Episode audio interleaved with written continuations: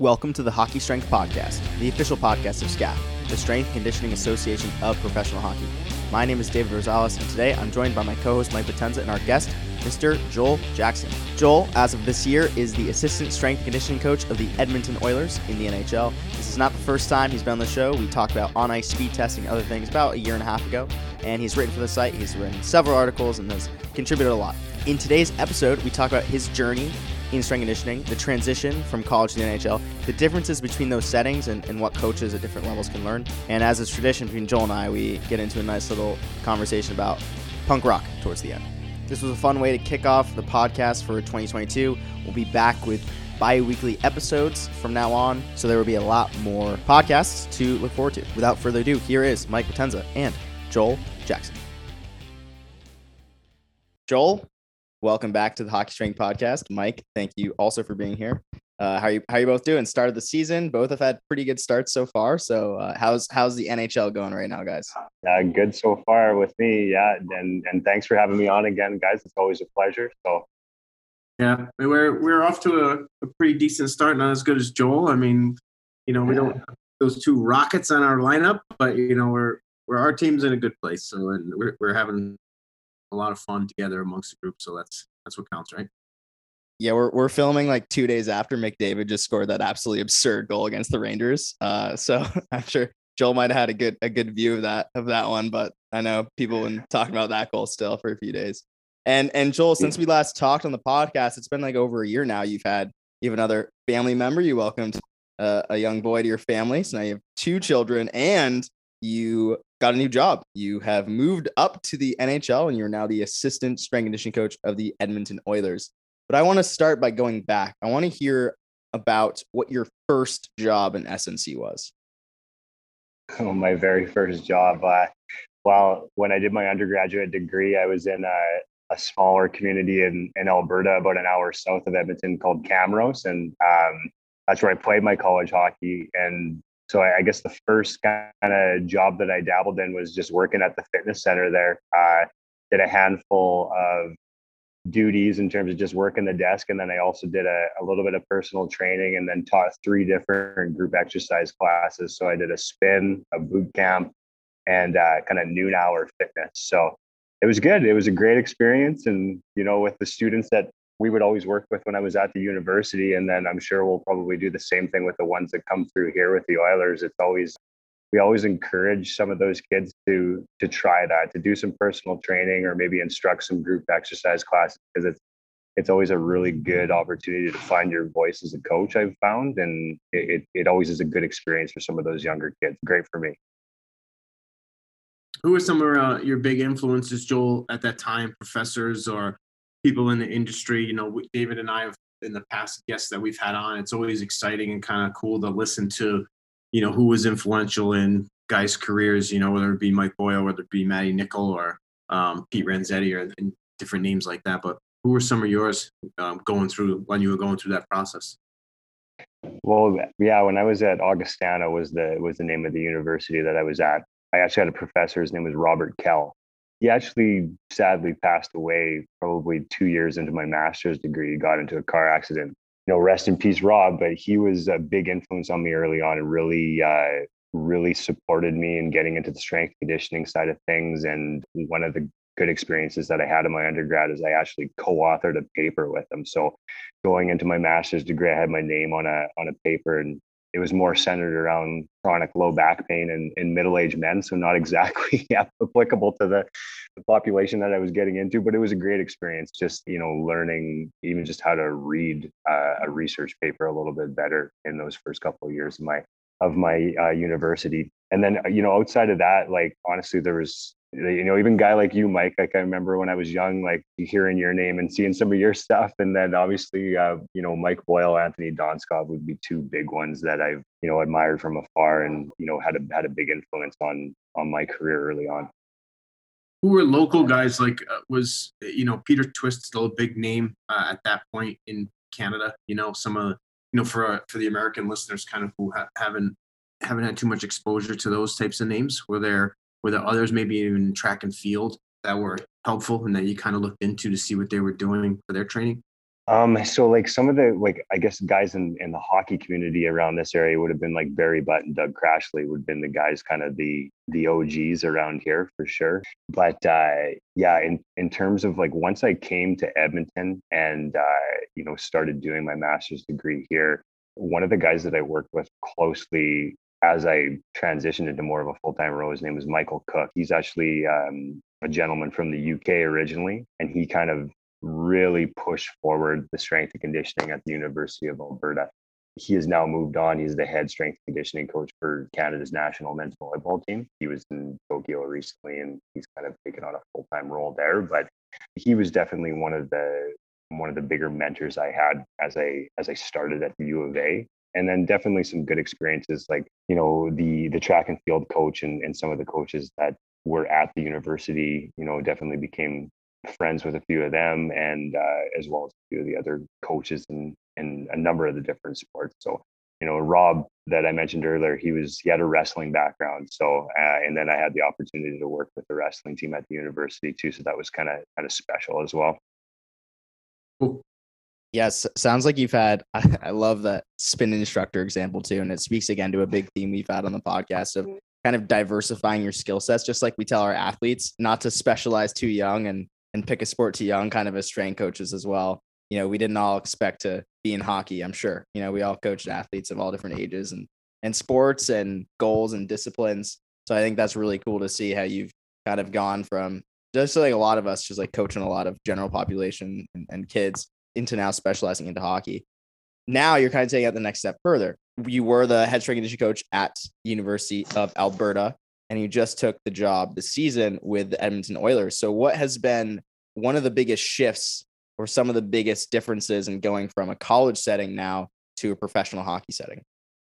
I think you know the first guess, and actually, you know, it probably isn't the same for a lot of people in the American setting. Like if you're at the big, at the big universities, the big colleges, you typically would have a very nice setup in terms of what you have. But uh, it, it wasn't like that at the University of Alberta in terms of the money that was available. So that that's obviously been the biggest change in just terms of what we have available for equipment, what there's available for for supplements, and just all the resources that the athletes have. So so that's definitely been the biggest transition. And you know, like coming like from being like um I, I technically I, I usually say I I don't really like to refer to myself as a head strength and conditioning coach at the university because usually a head implies that you have somebody working underneath you and it was just kind of like a one man show with me right? So um, you know other than the students that that came through but uh, chad drummond is the guy's name that's the head coach here with the oilers and he's been instrumental in, in making the transition smooth for me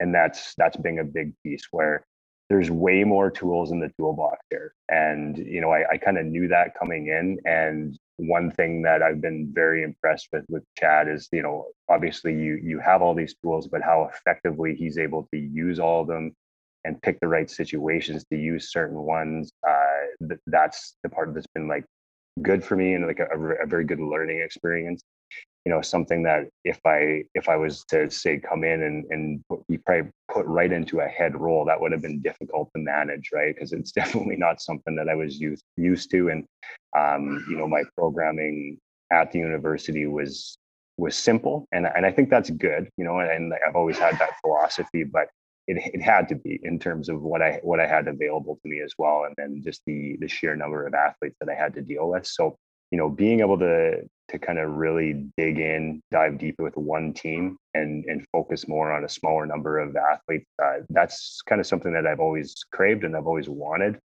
and it's it's definitely been a a really good experience so far with that. Where uh, you know, just being back in the team atmosphere as well. When I think back from when I was playing, like you know, the the year after I was done college hockey, I was, uh, you know, probably borderline depressed, just being done with it all and just being out of that team atmosphere. And that was something that I missed the most.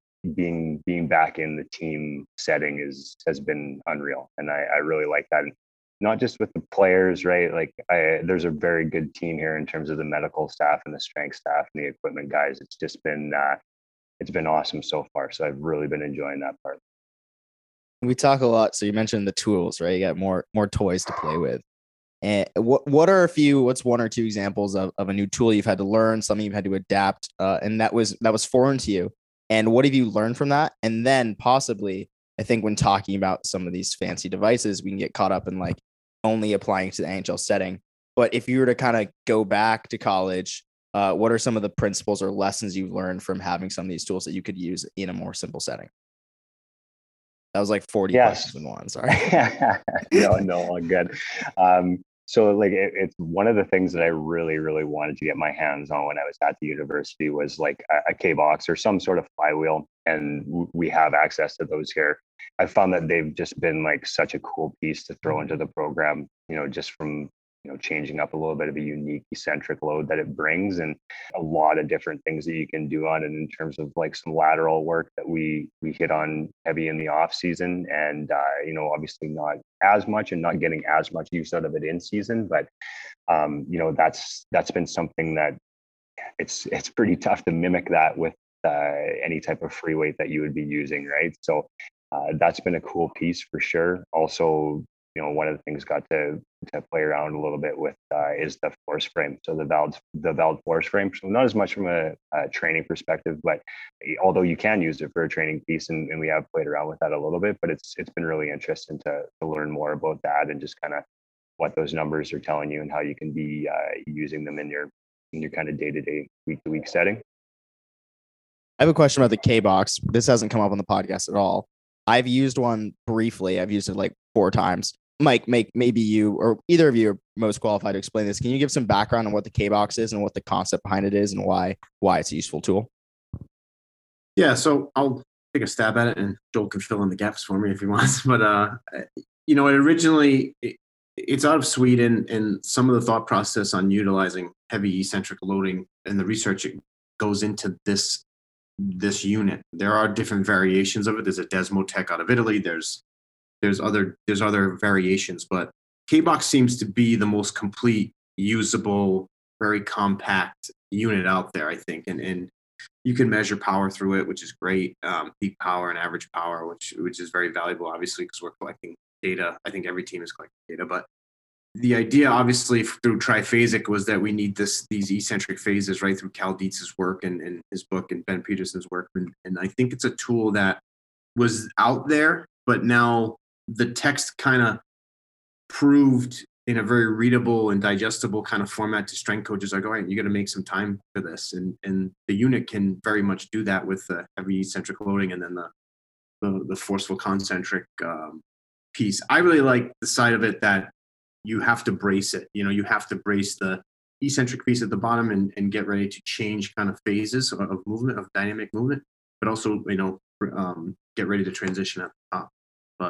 Really cool tool, has a, a great element. And like Joel said, we utilize it a little bit in season, but not too much because that load can be pretty taxing system. So. Yeah, no, I, I think you hit that, uh, you know, or explained it much better than I could, even Mike, because keep in mind that I'm I'm pretty new to using the piece of equipment. So, um, but yeah, I honestly just like the first time getting on it and, and experiencing it myself, I'm like, okay, this is this is different, right? And and like you said, the the control that it forces the athlete to have, um, you know, throughout the entire range of motion, but just that fact that it pulls you down into that eccentric phase is is something that's unique and, and very challenging. So uh, yeah, it's been a it's been a great tool to, to play around with. It's cool to get your perspective too, like you know, in terms of you know, you just started in the league, and I think for any young professional who who wants to eventually get here, there there is a great structure now. You know, ten years ago, the assistant position really wasn't it, it didn't exist. You know, and the ladder to get to the NHL is different now. Before, when you were in college or or you know a rare strength coach in major junior hockey, right, Canada, and then you kind of make your way up to an NHL team, right, or an American League team. But now you ha- we have these positions as assistants and data slash assistant strength coaches, and there's there's many more positions now that people can jump into and get to the league, which is pretty cool. I think the value, the another side of the value that you maybe our listeners don't appreciate or younger professionals um, should look, consider is the programming is number one your biggest concern right at this point everybody has a real good grasp on program You know, you got to look at the ancillary things like, you know, I, Joel, I'm sure you look at what Chad's doing on a day to day basis as the head guy or as the director or, or whatever, you know, high level role that is. And, and it's not necessarily programming. It's how do I manage time? How do I manage injured players? How do we coordinate communication between our medical department and our department? And, and how do we measure the multiple metrics across the board, whether it be injured players or not injured players? And, you know, if you have, I have a heavy hand into nutrition and, and, and our meal, uh, serving our meals process with our teams and the nutrition we provide. And that's another hat that we all wear. So, you know, it's not just the programming strength coaching piece, it's the all the other hats that you wear as a head coach that assistants and young professionals should should really consider. It's like it's like when your when your parents tell you something and you're an early teenager and they're like you kind of shrug it off like what do you mean you know whatever and then you go as you get older a little bit more experience you're like yeah now i know what they meant you know what i mean so i think those gems if if our young listeners or or professionals young professionals in the listening to this if they can almost grasp these concepts and, and ideas then it'll only help them when they do get to those higher level positions, those director positions or head positions. Yeah, yeah, a hundred percent. And like, and that's just, that's definitely been a, a big piece for me too, that I'm still kind of trying to, to get a good grasp on is, you know, see how, how different members of the staff you know what their responsibilities are like at home on the road how that changes and and like another big thing too is i was pretty fortunate to start in july so i started on july 1st and you know that was a great time to get my feet wet uh, instead of like i can't really imagine coming into the job and starting during a training camp like that would just be like you know uh, drinking through a fire hose kind of thing, right? So it's uh, training camp was a grind.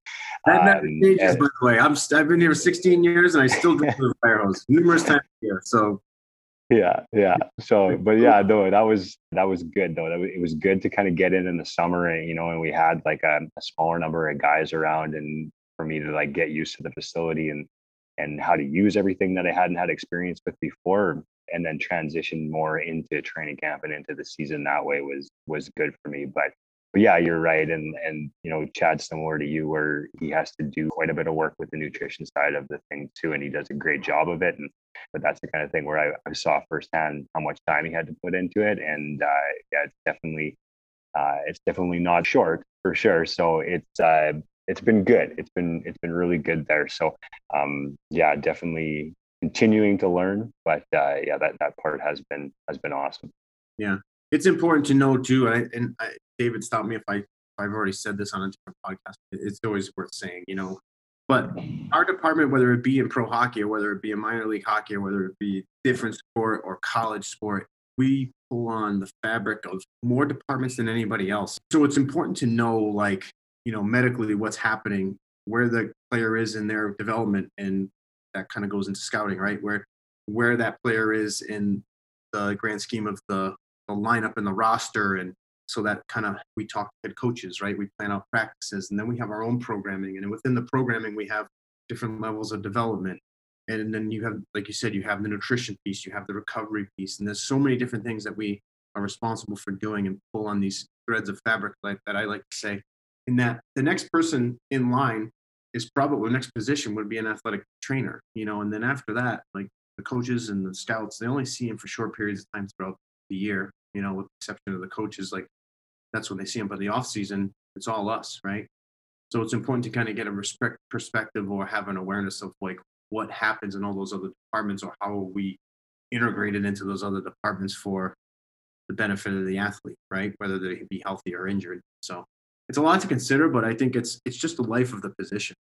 The more professionals and young professionals and those learning and wanting to get here or pro sports, it's like okay, you should probably have some sort of a perspective on it and awareness, right?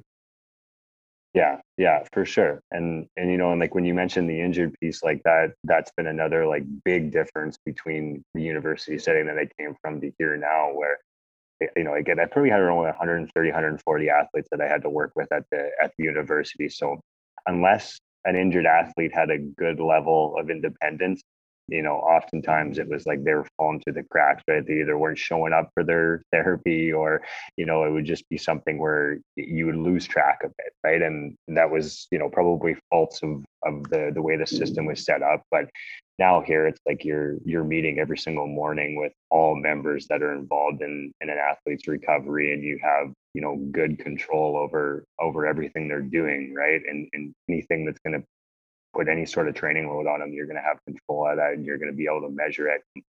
That part's been awesome. That part's been so cool to to be able to just really take a deeper dive into that and and kind of you know have conversations about it every day with the different individuals that are working with the athlete and uh, you know it's it's obviously an ideal setting right? And it's I, I really been enjoying being a part of that.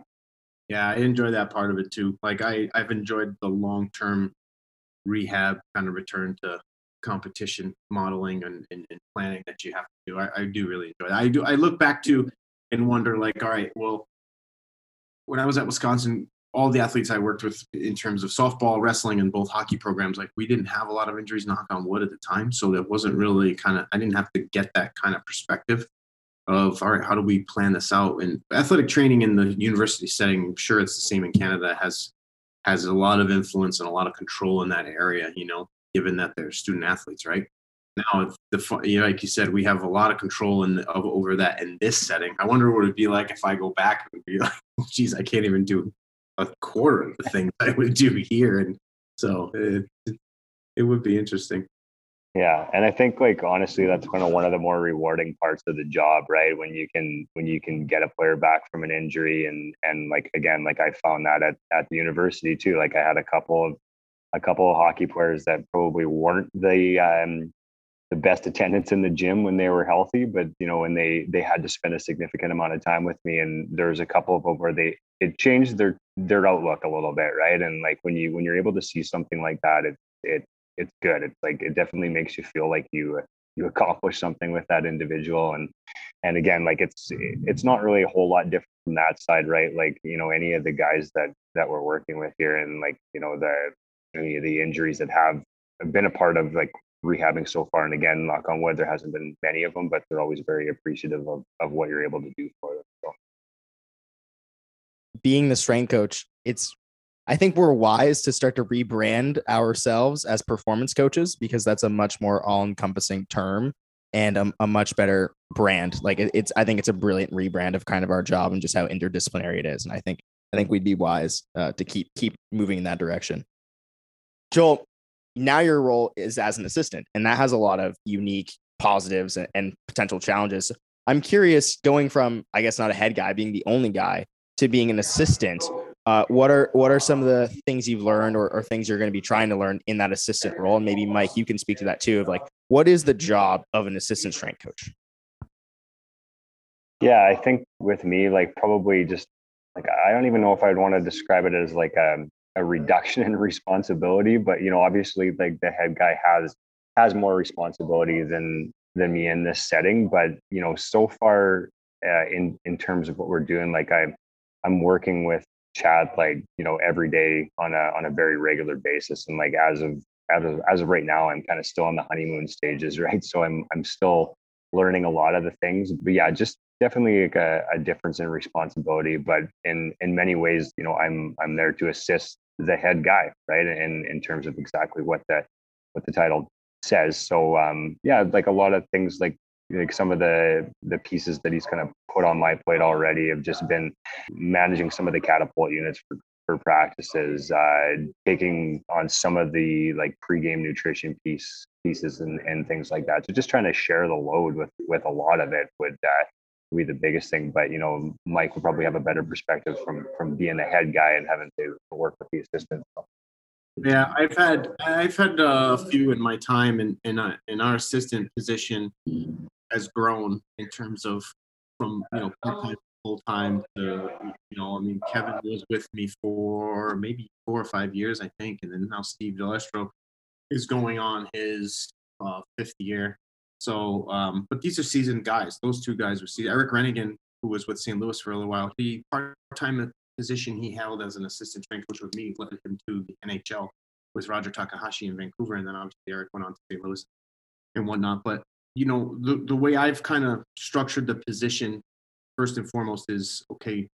If I'm getting pulled in all these different directions in all these meetings, um, you know, know the strength program inside and out, and that means like from the veteran who has all these different regressions or progressions or individualizations to the young player who needs a specific amount of development outside of our speed, power, strength kind of focus. You know, in that case, it's not me dictating what the program is. It's it's me and that assistant collaborating on building the programming. And I'm almost to the point where I'm taking more on the responsibility to um, to say, okay, what are your thoughts? You know, um, what are your thoughts here? And and and he's learning more so on the timing of everything. But I think for me, that's been critical.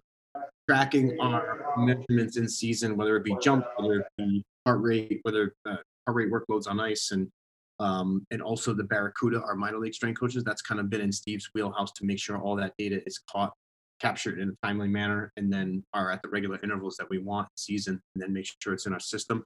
And then we kind of come together, myself, Steve, and my Barracuda strength coach, John Germain, who, who's new to our group, and we look at the data together, kind of create reports for our for our uh, management. I handle the reporting. You know that has to go to the coaches and the management on both teams, and then the nutrition side is me. That's kind of a bear on its own between all the meals, accounting, and ordering, and all that BS. Is I wouldn't want to put that on any assistant, so I, I kind of take the, the the lead on that with all the with the complicated accounting system that we have. But I think that that role that role can go as far as being an assistant in title, but more of a, a like a head strength coach responsibility.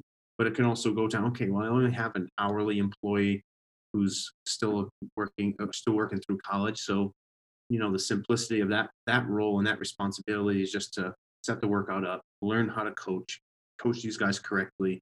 I'll show you who has all these deviations in their programs and individualizations, and just make sure you're up to speed on that that element of it. You know, we we kind of I'm very firm believer of two like everybody ropes and everybody rides. So if we need to both set up at some point, then we do. And if we have to set up supplements and make shakes and all that stuff, then we do. You know, I think that kind of I'm an easygoing boss, I guess, like that. But um, you know, it, it's it, it's just something that's going to constantly constantly need to be done. So we'll do it just to get it out of the way. Yeah, I think that's been very similar here too. And like you know, when you mentioned from the programming standpoint, it was again coming in the summer, uh, off-season program was already made and i was just kind of stepping into it so that was good again you know just didn't have to focus as much on that which was like a big part of my job in the off seasons at the university setting and i can kind of just like dig in get to know the guys get to know the staff and and learn the program and like how Chad's programming would differ from what I was doing before. And, you know, obviously a big influence on that is all the tools that were available. But yeah, again, too, now that we're in season, we're constantly talking to each other, figuring out what we should be doing in the next week and looking at the schedule in terms of where we're going to get our our strength touches, our power touches, and things like that. So, uh, yeah, it definitely has been a, a good partnership so far. So, um, yeah, I, I'm, I'm definitely definitely happy with that side of it. Right, like it's different, but you know, I, I, I don't feel like I, I miss that part of it in terms of just being like, yeah, I'm I'm the head guy and I need to have like full control. Like it's it's been a good learning experience for me to kind of step back and and um, you know be in like a little bit more of a supportive role this way. Yeah, I just want to underscore one thing, and I'll bring in some some nerd mythology into this. So, if you don't know Joseph Campbell's hero's journey model, this is the mythology structure that a lot of past religious stories are based off of, or like seem to follow from things like Star Wars and Harry Potter. And in all of these uh, story structures, there's a phase called meeting the mentor and kind of this mentorship phase, like Harry Potter meets Dumbledore, Luke Skywalker meets Obi Wan, and kind of following this model in our own lives, we can kind of see where we are. And I think as an assistant strength coach, you're in that cool position where you have this mentorship opportunity with Chad. So, can you speak to your relationship with Chad and and is that kind of like a in some way a, an apprentice mentor role? And, and at, in your job you're not only you know it's your job you're making a living it's your livelihood but you're also getting to learn on the job as you go through him. So you can just speak to to that aspect of the assistant role yeah i think it's like it's interesting to to look at it that way because like you know one thing with with me and him is like we're at, we're both at very similar parts of our lives where we're we're the same age we're born the same year we both have two kids he's got two girls i got two boys uh, they're right around the same age right? So that part of it you know like we're we're definitely on similar grounds there. And then you know coming in like again, like he's he's been pretty good in terms of like the responsibility that he's already given me. But you know, there inherently there has to be a part of that, right? Where I'm I'm learning from him because he's been doing this for ten years, right? And like I, I'm uh, it's the first year in the NHL, so that's like that's been the biggest part. Like just like you know I'm on the road here, so like I have like three pages of notes that I me and him sat down and talked about beforehand. It's just like you know anywhere from what I have to do with a certain player prior to a game to when I need to be wearing my suit, right? So it's like learning how to act and and uh, you know what's what's the right and wrong way to kind of present yourself in in different settings. So there there definitely is a a, a big side of that right? Like where you know i'm, I'm the the mentor mentee kind of thing. So but yeah it's it, it's been good but i i do like it that way. Like it's it's been awesome that we're we're kind of at that both at our stages in our lives right where the we're same age right we we kind of knew each other before i came into this role so it's been good, man. Transition a bit. What about the changes in working with NHL players? Now, it sounds like you had a very mature group of fantastic players uh, in, in university, but NHL players, I'm sure there's some differences, maybe like language differences, cultural differences, maybe not as much age differences as well. What have been some of the actual coaching challenges and changes in in your new job with Edmonton? Yeah, I think that's um, you know there's there's definitely a bigger age range here, right? Where you know in the in the university setting, it was pretty strict. It was going to be anywhere from with the hockey teams, right? A 21 year old is when we were getting them as a rookie, all the way to like 25, 26. With some of the other teams, like a true freshman would be 18, anywhere from like 18 to 22, 23, right? So so now, you know, like a, a, guy like Mike Smith is, you know, close to 40, right? So it's like there's a couple guys that are older than me, you know, so that, that's that's definitely a little bit different. And it it's cool to see um, you know, some like how they're interacting with with their teammates and you know how a lot of the younger guys really look up to some of those older veterans and have that just, you know, constant respect for those guys that have managed to stay in the league for that long. So yeah, so that part's been good. And then you did mention like the the language thing so you know more so and i'm sure this is similar to to mike too where um, you know a lot of kids will come in in the training camp like russian kids where they they don't speak a lot of english so one of the kids in the training camp and i think i actually tweeted about this where i i was working pretty closely with uh, with the one uh, russian goaltender that we had come in and it was a really good learning experience in terms of like or like a good coaching experience to just how do i get the point across to this athlete in the simplest way possible right? Like how can i tell him what to do in as few words or in as few actions as possible and then if if all else fails you just bring out google translator so yeah, true. God, right? I look back. I, one of my regrets is I should have learned some, one of the languages. You know, I like. I, I, I should buy a Rosetta Stone like now, like just to languages and try to figure it out. But yeah, you're absolutely. We just had an article on the site uh, written by Andrew Taxor, who's a head strength coach in the KHL, and that was one of the things he talked about. Is like, how the heck do I communicate with these with these players? So like Joel, what are some of the things that worked in that situation with that Russian goalie? How how did you get your point across in the simplest fashion?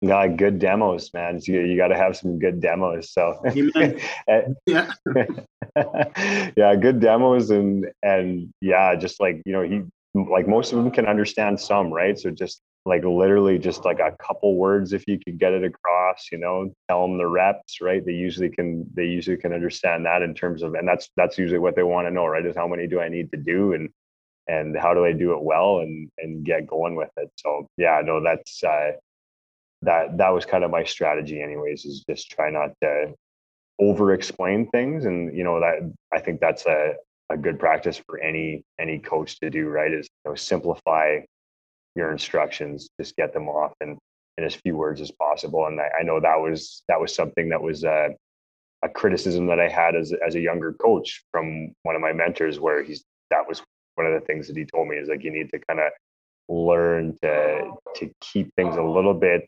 more uh, just just shorter in terms of your explanations. Try not to overcoach things like that. So that's always a a good exercise with somebody where there's a language barrier to just kind of force you to do something like that. So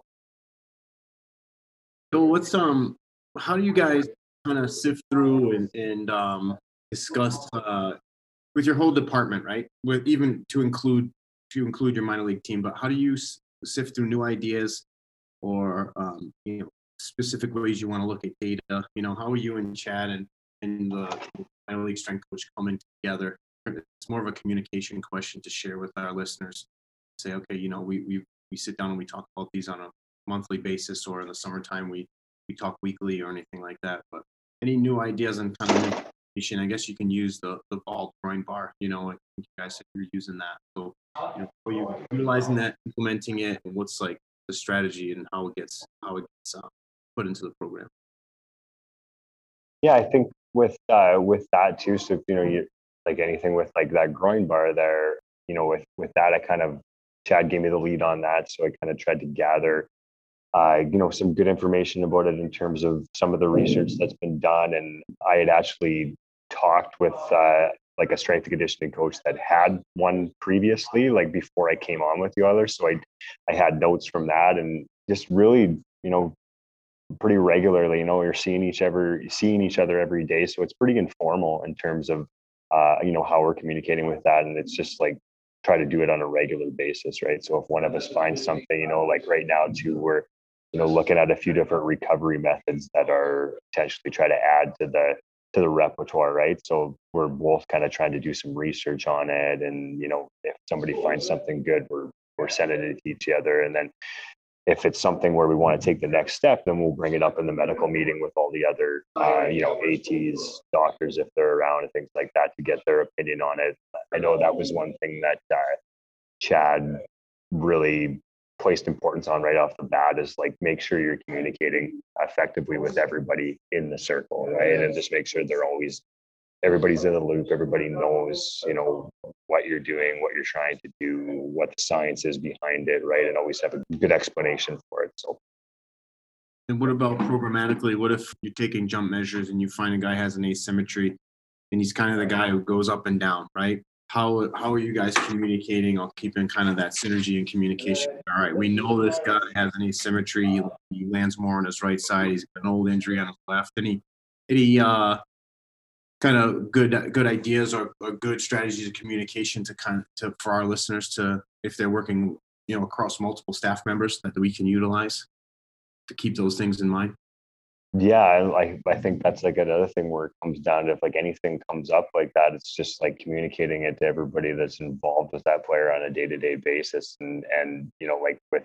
with the asymmetry stuff. And I, it was the same thing with me at the university it was like kind of the first person i would go to talk with is like the therapist that they're working with right? And just like right away you're going to see like hey, are you seeing anything here? Is there anything when you have this guy on the table you know coming up and and anything that you can kind of add to it in terms of of what we might do as a you know kind of a preventative strategy from making it turn into something that's going to be overly negative right? So um but yeah again chad takes that part on where he's like developing reports that get sent out to you know eh, most people on the staff that need to be involved in that information. And yeah that's that's always kind of like the the key thing is just really really trying to communicate with everybody keep everybody in the loop so last question for me, last serious question at least. what is there anything that you wish someone had told you before you started working in the NHL? Like something that you could no one could have prepared you for it, but you just wish you had a heads up. I don't know, the kind of goals that Connor McDavid would score. yeah, maybe maybe that's a that's kind of a place to to dig in is when you're someone like Connor who's just you know, I, I don't even, I can't even imagine seeing that in person. Like, what do you, what do you do with someone like Connor McDavid? Like, what do you, what could you possibly tell Connor McDavid? yeah, no, well, you know, the guy's, uh, he's a pro, you know, through and through. He's, uh, uh, he takes his, his job seriously, right? So, yeah, no, he's, he's been, he's been great to work with. But, but yeah, no, that, that game, like, uh, you know, I managed to have some tickets for my mom and dad to go to that game. And I think it might even been my mom's first NHL game. So, and I had a bunch of buddies that were there as well. So, yeah, that was, you know, probably anybody that was there, it's probably going to be the best goal they'll ever see live. Right. So, uh, it was, uh, it was a cool experience for, for my mom and dad to be involved with. So, but yeah, yeah, I know it, that that part's been different, right? Like where you're where you're dealing with you know some some very very elite talents, but you know uh, yeah, I everybody everybody's been very welcoming to me here, and uh, they've been a pleasure to work with. So. Well, last one from me. If you got a chance to go back to your university and, and sit in front of a collection of students and, and just like you did, you know, what would you what would you tell them? Here are some of the key things that if you want to work in this industry or if you want to get a high level position in performance, whether it be private, professional sports, or um, high end collegiate sports, you know, what what's some of the gems that you would share with them that hey, these are the these are the must dos, you know, that you if you want to get here that you have to work on now. Uh, you know, like I I think one of the biggest things for me, anyways, and what I've given advice to people that have asked me, younger younger professionals that have asked me for it, is that you know network and and get yourself out there and try to talk to people try to try to learn from other people learn from people that are already in that setting you know and like i i felt that that was a big thing for me like you know obviously trying to read as much as i can but you know like i think i'll always remember those those zoom chats that anthony set up uh, in covid there like those, those were those were huge right? And uh, i was i was very very fortunate to be a part of those and you know like i felt like i learned a lot there and it also just kind of probably helped to get my name out there a little bit too right? So you know without without being like uh, you know selling your soul on social media like try to get your name out there right? And and uh, just you know try to try to network with with the people that are that are the smart pros in the industry. And and uh, you know I, I think it'll always come out positive for you there. I think sean sean Skahan tweeted something a few months ago about how if they're hiring for an nhl job they're going to talk to someone you know someone's going to talk to sean who's going to talk to mike who's going to talk to kevin. Like like that's ultimately how these jobs are given and so you have to know the people who are you know already already at the helm there. So joel thanks again for coming on. It's always a blast. Any any final thoughts welcome to give place where people can reach out? And also one album that you've been just playing a ton or, or one song or one artist that you want to give a shout out to? Because i know you're a big punk rock guy so. Uh, you know, you know what? Like uh, it was kind of funny. I thought you might ask me something about this, David, too. So, you know, one of the uh, one of the albums is not necessarily new, but it's kind of a guilty pleasure. Is that Machine Gun Kelly album? What do you think of that one? You, you know what? I have, I have a lot of thoughts on this. All right, I'll, I'll give my thoughts. We might edit it out, but I'll give my thoughts. Okay, so it's like it's a good album, right? Like it, like it's it's a good pop punk album, and we agree that Travis Barker, like Travis Barker, plays the drums on this album. So it's a good album because Travis Barker wrote most of it. Is it so? It's basically like an early 2000s Blink album with like, I guess, comparable lyrics, but is it as good as like some of the pop punk that you know I think is top notch? No, but it's still a really good album, and I think it's a positive if it means that pop punk becomes more in the mainstream. So that's my thoughts on "Tickets to My Downfall" by Machine Gun Kelly. yeah, yeah, no, I, I would agree with you there. I think Travis Barker is the uh, the biggest positive influence there, and I don't know, my my wife always gives me a hard time about that because she just absolutely hates Machine Gun Kelly. So that's great. Just for the record, I thought Machine Gun Kelly was a gangster in the Al Capone days, so I with that. Yeah, so Mike Mike's not not in the pop culture pop culture loop, but that's okay. Yeah, I'm not, these air rock fellas. Sorry, like I'm, I'm back in that realm. So, well, thanks again, guys. I'm sure we'll both both talk soon. Appreciate your time. I know you both have games tonight, so I'll let you let you guys get going. Yeah, no, it was great chatting with you boys again. It's always a pleasure. Awesome. Thanks, guys. Thank you so much for listening to this episode. As always, you can find links to everything discussed at the show notes on the official website of SCAPH, prohockeystrength.com. We'll link to Joel's past articles on our website, like his stair conditioning article, which is very popular, and also our past podcast where we talk about on ice speed testing. There are also a lot of new articles up on the site now, and for members, we had an amazing presentation by Alex Trinca from the Pittsburgh Penguins last month, so that is now on the site. So for all of that, you can head on over to prohockeystrength.com. Thanks for listening.